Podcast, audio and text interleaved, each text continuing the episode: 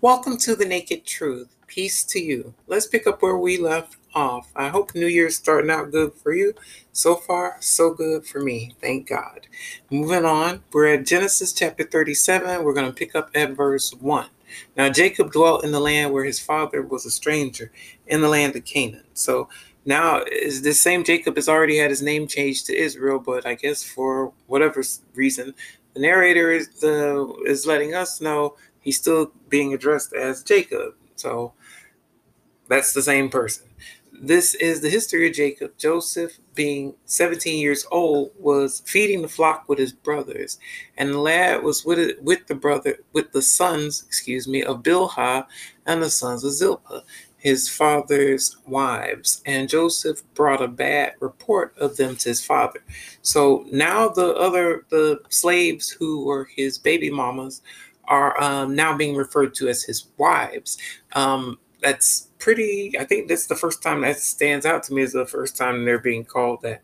Um, I mean, I could be wrong, but um, whatever the case may be, it's the whole family, his crew, and um, Joseph is like his um, the child of the wife that he loved most of his baby mamas, but she's gone, deceased. Now, Israel loved Joseph more than all his children because he was the son of his old age. Also, he made him a tunic of many colors. So, um, that's pretty clear. He's he's playing favorites among his kids, and it just so happens that the youngest that he had, or at least the son that he not the youngest, but the son that he had from his uh the wife that he loved is his favorite, even though he has another one, Benjamin, um, who's also from the wife that he loved, who caused her to pass away, or at least the birth did. So maybe that's why he doesn't like him as much, but still his favorite because it, if it if if it's because it's his son of his old age, then it only makes sense that his youngest son would also be in that group. Whatever the case may be, his favorite is uh, Joseph. But when his brothers saw that their father loved him more than all his brothers, they hated him and could not speak peaceably to him. So um, I don't know if you have any kids, uh, siblings, but I've got a heap of them, and that sort of dynamic is real. There's um, when parents play favorites, and they have their reasons. You know, there some people are just more alike than others, so you'll get along with them more or rather be around them more than you would others, even if they're children or and, and even if they're your parents, whatever the case may be. It's just how people are. So, um, but it's not good when other people can tell that it's obvious and can see it because, um, you know, people get in their feelings, and that's what's happened with uh, his brothers. They see that they've already had to deal with the fact that he really didn't love their mama, a slave who um, he was uh, given, but um, so you know that's already there and a part of it too. And now they have to see the one that he was not from the slave, the one that was from the wife that he wanted, and not from any of the rest of the baby mamas. The one wife that he wanted, Rachel, eh, she had the she had Joseph for him, then she had Benjamin for him, and she passed away.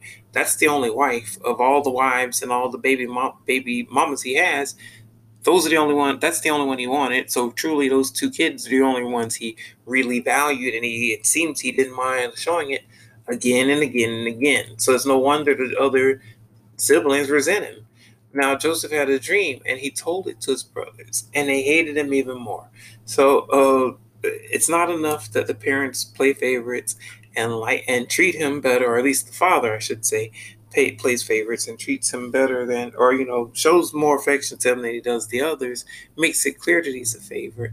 They have to also deal with the fact that he's having dreams, and apparently, if, if for them to say he's having dreams, it seems that it's sort of a, a, a he's has the ability of prophetic dreams, and other books that didn't make it into the Bible talk about um, uh, the different sort of ways that um, the deity entity identified as God by different people would interact with them through uh, dreams. Uh, for instance, um, Solomon, it didn't make it into the Bible, but it talks about different ways that he'd have that sort of contact. And we've seen it uh, many times in dreams where that seems to be how God is able to get through to us no matter where our head is at a time when we're willing to hear it. Even if we don't remember the dream, sometimes it seems like when you're dreaming, sometimes it's like uh, something, some information is being downloaded to you so that you have it there and refer to it at whatever time it's going to become necessary for you to use it, um, whatever the case may be. So Joseph has had a dream, and uh, his brothers don't appreciate the fact that he has them. So he said to them, Please hear this dream, which I've dreamed. So uh, he wants to share whatever it is he's dreamed. They were, there we were, finding sheaves in the field. Then behold, my sheaf arose and also stood upright. And indeed, your sheaves stood all around and bowed down in my sheaf. So uh, when they're talking about sheaves, you could think of like um, long stalks of um, of um, sugar cane or some sort of um, grain and that grows long and tall like a bamboo. And you gather them together in bundles so that you can transport them or gather them for whatever reason you're going to use them um, so that you can think of it that way that's what a sheaf basically is. And so in his dream his bundle of what he's gathered it rises above theirs. Um, symbolic of something, it would seem if you're going to believe he has the ability, uh, of, if, if dreams are speaking through, if if his dreams mean something. And his brother said to him, Shall you indeed reign over us, or shall you indeed have dominion over us? So they hated him even more for his dreams and for his words. So again, they don't appreciate his messages and the fact that he has those dreams. And it would seem that he his dreams would have to somehow be prophetic or oracles or some sort of a divine um, proclamation of something that's going to come. Otherwise, who would care what your dreams are? But if he's dreamed things and then they've happened, or he's dreamed things and they meant something, then it would make sense that his brothers would be bothered by the fact that he's dreaming that at some point he's going to rise above them, uh, like become president or something over them, and they don't want to hear it. Then he dreamed still another dream and told it to his brothers and said, Look, I've dreamed another dream, and this time the sun, the moon, and the 11 stars bow down to me. So he's saying, I had another dream about being really, really great, so much so that the whole world bowed down to me. So um, it's just a dream. Why would that upset them? So he told it to his father and his brothers, and his father rebuked him and said to him, what is this dream that you have dreamed? Shall your mother and I and your brothers indeed come to bow down to the earth before you? So that sense, that statement doesn't make sense at all. I just went over how his mama's the one that passed away. Uh, I'm pretty sure we already read where Rachel's tomb was where they buried her. So it doesn't make sense that he's saying that his um that they're both gonna bow down to him unless he believes somehow that uh, you know in the supernatural realm he'll even have some control over that but that doesn't really make sense i mean it could be but uh, i mean it doesn't make sense if you do otherwise. But his father is saying so you dream that you're going to be bigger than everybody. You're going to be the goat of all of them.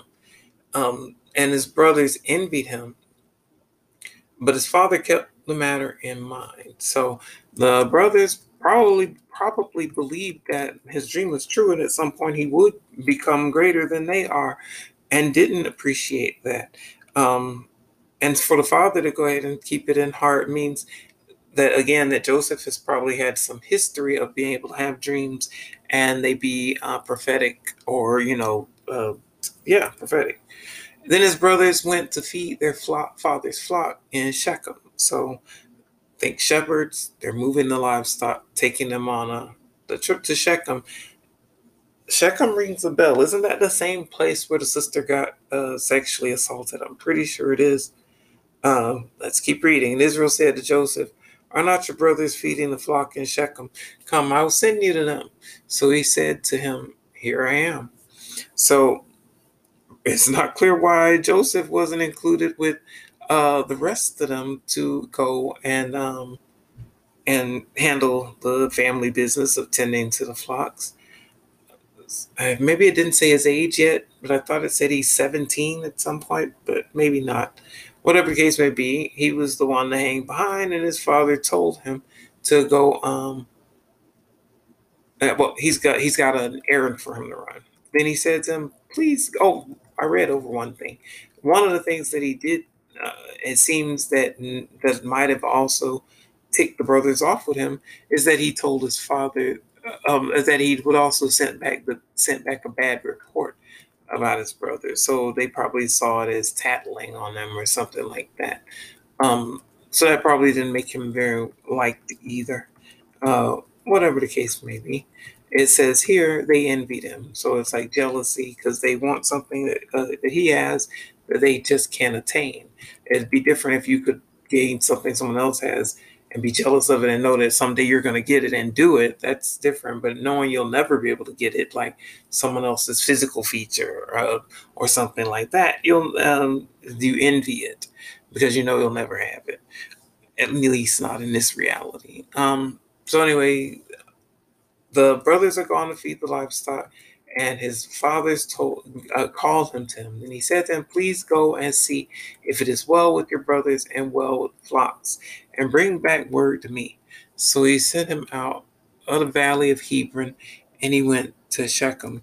So i mean were the brothers gone for a long time or longer than expected? Why in the world would it seem to him I mean, if the brothers just left, that they should already be back with the flocks and everything. If they went to feed them, if they've just gone to feed them, what's the hurry to go see if they're okay? There's a band of them, like eleven of them, so or ten or eleven of them. Do they really need him to go come check on them? But I guess parenting. I'm not a parent like that, so maybe it makes sense. So he's sending him. Uh, let's see. Now, a certain man found him, and there he was, wandering in the field. And the man asked him, saying, What are you seeking? So I guess Joseph was lollygagging, or maybe he got lost. It's not really clear. Whatever the case may be, he's um, been discovered by some wandering man who's asking him, What's up with you? What are you doing? What are you looking for? So he said, I'm seeking my brothers. Please tell me where they are feeding their flocks. So he doesn't really know where his brothers are, but he's looking for them and where they are with the flocks. And the man said, They've departed from here, for I heard them say, Let us go to Dothan. So Joseph went after his brothers and found them in Dothan. So he's gone and found gone to the place where his brothers, I guess, would go to feed the flock. And he didn't see them there, so he's wondering what's up. The man told him that he heard them specifically say they were going to another place. So um, uh, Joseph is going to seek him there. So now that's probably it fills in the gaps of to as to why his father sent him, wondering what's taking them so long because they should have been back by now. Because apparently, uh, you could have if the place uh, if they'd only gone to the place they were had originally. If they'd only gone to the place that he knew they were going to feed the flock, but instead they decided to go some other place, and there's no nothing necessarily wrong with that. But if don't let's not read over what Joseph did. Joseph is the one who, at that point, could have just gone back to his father and said, "Oh yeah, they made it and fed them up. They decided to go to Dothan." But he didn't do that. Instead, he went after his brothers further. Um, is that what his father told him to do? Um, let's see. He said, Please go and see if it is well with your brothers and well with the flocks and bring back word to me. That's what he told him to do. So truly, he could have just turned back and said, Yeah, I went. They fed him. The flocks were fine. But they've gone on some other place and left it at that. But, you know, he decided to go after him. He decided to go after him. Let's see. Now, when they saw him afar off, even before he came near them, they conspired against him to kill him. So it's pretty cold blooded. They really don't like him. And maybe they want to make sure that there's no day that ever comes where their brother who has these prophetic dreams is at some point risen up high above them. So they figured, let's go ahead and do him in so that day and that dream will never come to be. Um, so they've spotted him on the way, but apparently, maybe he's even seen them, but whatever, they see him coming. Then they said to one another, Look, this dreamer's coming. So uh, that's what they see about him. They call him a dreamer, so he must have had a reputation, at least among the family, of being able to have those dreams and they mean something. Otherwise, what difference would it make what he dreamt? Come therefore, let us now kill him and cast him into some pit, and we shall say, Some wild beast has devoured him. we shall see what will become of his dreams. So they're not really pressed on their brother's safety and well being. I know uh, firsthand how that feels. You have siblings who hate you, it happens, but or family who hate you also, it happens. But so that's where he's at. His brothers want him dead because he's had those dreams. And again, it has to, it has there has to be more to it than he's just having dreams because everyone, you know, lots of people have dreams even if you don't remember them.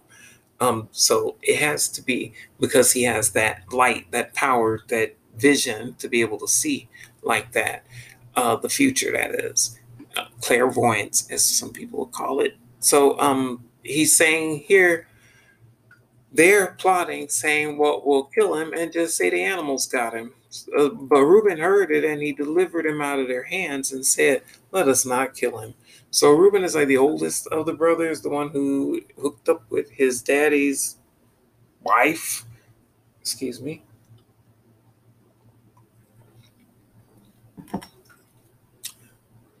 Uncovered his father's nakedness, as they say. Lots of preachers will read over other parts what happened, but that's what Reuben it says did, if I'm remembering right.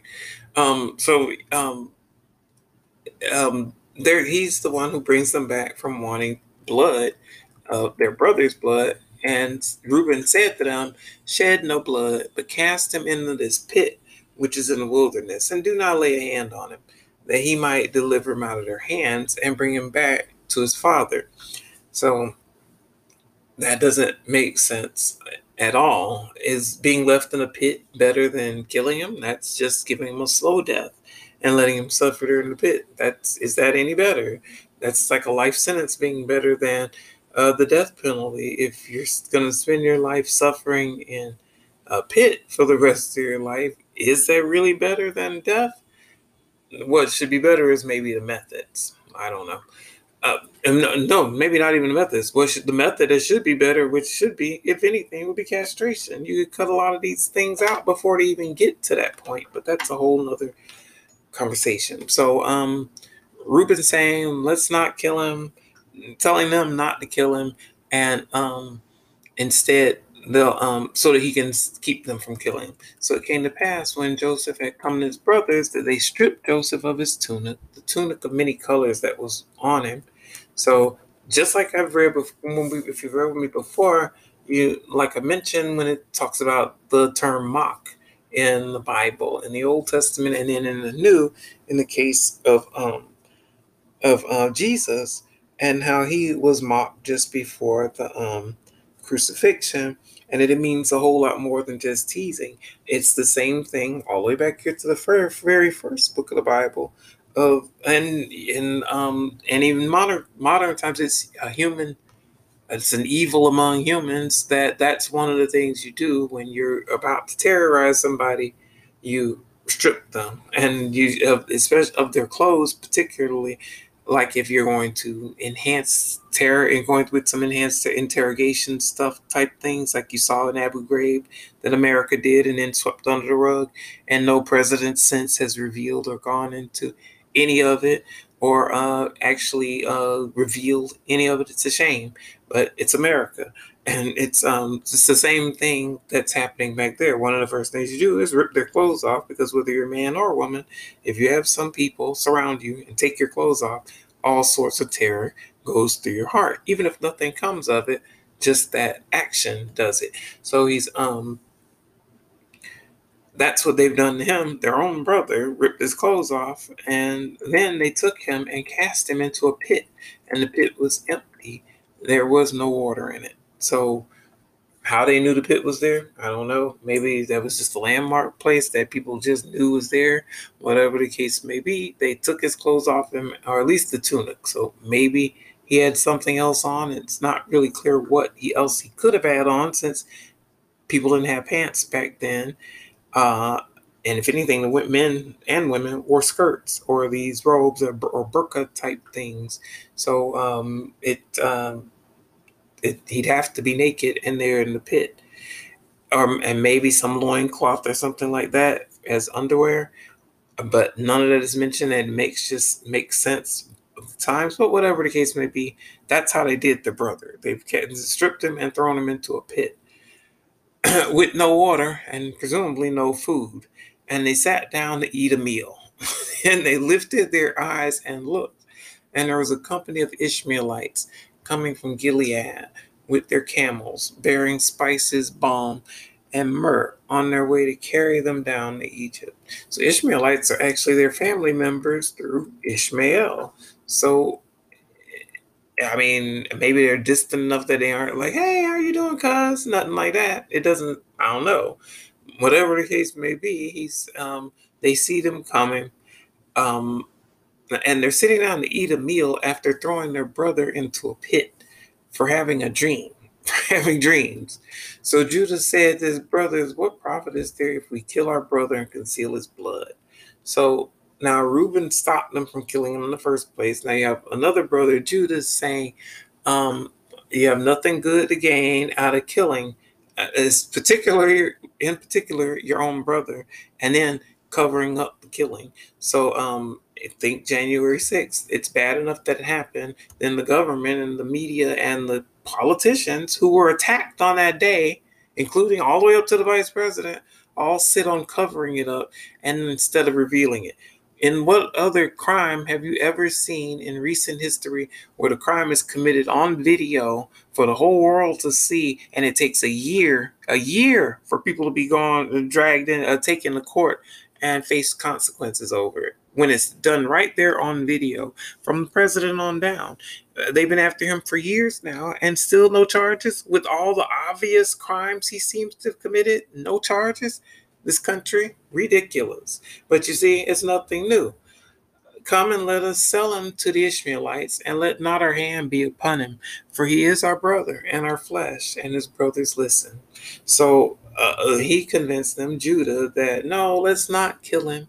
Instead, let's sell him, slavery, their own brother, into slavery to more family members of theirs. May not be close, maybe distant, but they're Ishmaelites, so they have to be family of theirs. Um, that's their um, just resolution to their brother's dreams. To instead of kill him, rip his clothes off him, throw him in a pit, then sell him as a slave to some of your other family members. Then Midianite traders passed by. Some so the brothers pulled Joseph up and lifted him out of the pit and sold him to the Ishmaelites for 20 shekels of silver. And they took Joseph to Egypt. So um, I guess Midian Ishmaelites is their lineage, and Midianite is where they were living, I guess. Um, but it talks about them as if it's a different set of people. It says the traders passed by, whereas they were just talking about the Ishmaelites as if they recognize them. There was a company of Ishmaelites coming from Gilead with their camels. So yeah, um, so whatever the case, whatever it is, they've sold their brother to the Midianites, um, and he's been transported to Egypt. So this is sort of where Egypt enters the narrative officially, because I don't seem to recall it um, being mentioned by name so far. I mean, it might have actually, when I think about it with the Genesis story. So maybe it has. Then Reuben returned to the pit, and indeed Joseph was not in the pit, and he tore his clothes. So that's unexplained too. Where did Reuben go? Why would he be returning to the pit? And uh, where did he go in that time that he didn't know uh, that that was what was happening? And the brothers didn't discuss it with him there's like uh, 10 of them and it didn't word didn't get around to them to him the oldest one that that's what had happened uh, and tearing his clothes so he's so upset he's ripped his clothes because that's basically what it means. Um, i'm not sure why he wouldn't just ask the brothers and they just tell him oh no he's not dead he's not gone. We sold him. And he returned to his brothers and said the lad is no more and i where shall i go? So now he's gone back to the brothers who apparently did it without sharing with all the other brothers, and he's thinking he's dead. So they took Joseph's tunic, killed the kid of the goats, and dipped the tunic in the blood. So none of this makes any sense, that he doesn't know what they did that they he's he's been sold since that's what they were discussing. And they saw the company of people coming toward them and they discussed it. But suddenly now he's clueless. Maybe he took a nap while all of this was happening uh, apparently maybe several of them did for some from for some of the other ones not to fill him in on what happened when he was apparently out of it so the narrative doesn't make a whole lot of sense but it's what we have here mentioned so they, they've so taking the clothes, the clothes, the tunic, and the tunic is basically just like if you think of a long robe with a hole cut out at the top and arms sleeves. Um, like you might think like a monk will walk around in. That's what I think of when I think of a tunic, but it doesn't necessarily have to be long. But I have a tunic, but it's um, but that's basically what it is. It's a one piece garment, sort of like that. That's what he's that's what uh, they've got. So they've stained his clothes basically to make it look like a homicide has happened. Then they sent the tunic of many colors and they brought it to their father and said, We found this. Do you know whether it is your son's tunic or not? so shady. But I guess they're letting him know just like you're always saying he's your favorite, treating him like your favorite, and like they're the only ones that matter. Well, since that's your son so much, uh, do you recognize this as your son's? I, I, you can't really blame them. That's what playing favorites does. It plants those kind of seeds. Um, I mean, obviously they aren't. They're wrong for how they, what they did to him, but um, you can kind of understand why. And he recognized and said, It is my son's tunic. A wild beast has devoured him. Without doubt, Joseph is torn to pieces. So he sees some blood on the tunic, and so it had to be a lot, man, for him to assume that because the, the clothes that he had on, that coat of many colors, because just like if you've seen the play or ever heard heard it referred to before, Joseph in the coat of many colors, that's what was so significant about it, and that's what made it stand out. That's and so he sees it covered in blood, and he is certain that uh, his son has been devoured by the wild animals. Then Jacob tore his clothes, put sackcloth on his waist, and mourned for his son many days. So um, he's heartbroken about his son being dead, his son of his old age, his favorite. Um, so he's uh, walking around in mourning clothes. And sackcloth is like potato sack. That is like some of the cheapest material, uh, textile material you can get. Um, it's humbling himself. He's torn down. And all his sons and all his daughters arose to comfort him. But he refused to be comforted. And he said, He shall go down into the grave to his son in mourning. Thus his father wept for him. So he's like, he's gonna miss his son till the day he dies. He's gonna mourn for him and lament him and his passing until he dies himself. Now the Midianites had sold him in Egypt to Potiphar, an officer of Pharaoh and captain of the guard. So the Midianites, the Ishmaelites, whatever the case may be, they um, have taken him and sold him again in, as a slave to other people in Egypt, um, but into the royal um, uh, realms, the Pharaoh and all of that. And uh, that actually ends this reading at the end of chapter 37. I appreciate you checking out with me and hope it was a blessing for you. And I hope you'll join me again on Mondays and Wednesdays. We focus on the Old Testament.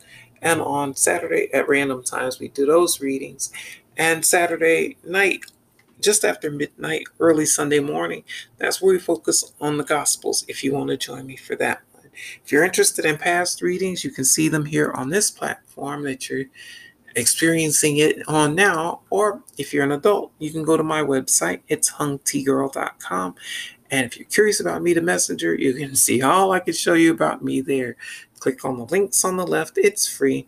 The um, body, mind, spirit, and soul side of me is right there for you to find out and explore. And if you explore deeply, you can find um, the um, Naked Truth pages there and um, what Christianity means to me. Because it turns out Christianity is only a tiny portion of the religions and um, uh, words mentioned in the Bible. And as a Christian, to me, that's what we focus on here on the Naked Truth the red letters of the Bible, red letter Christianity, what Christ had to say about whatever subject may come up in life.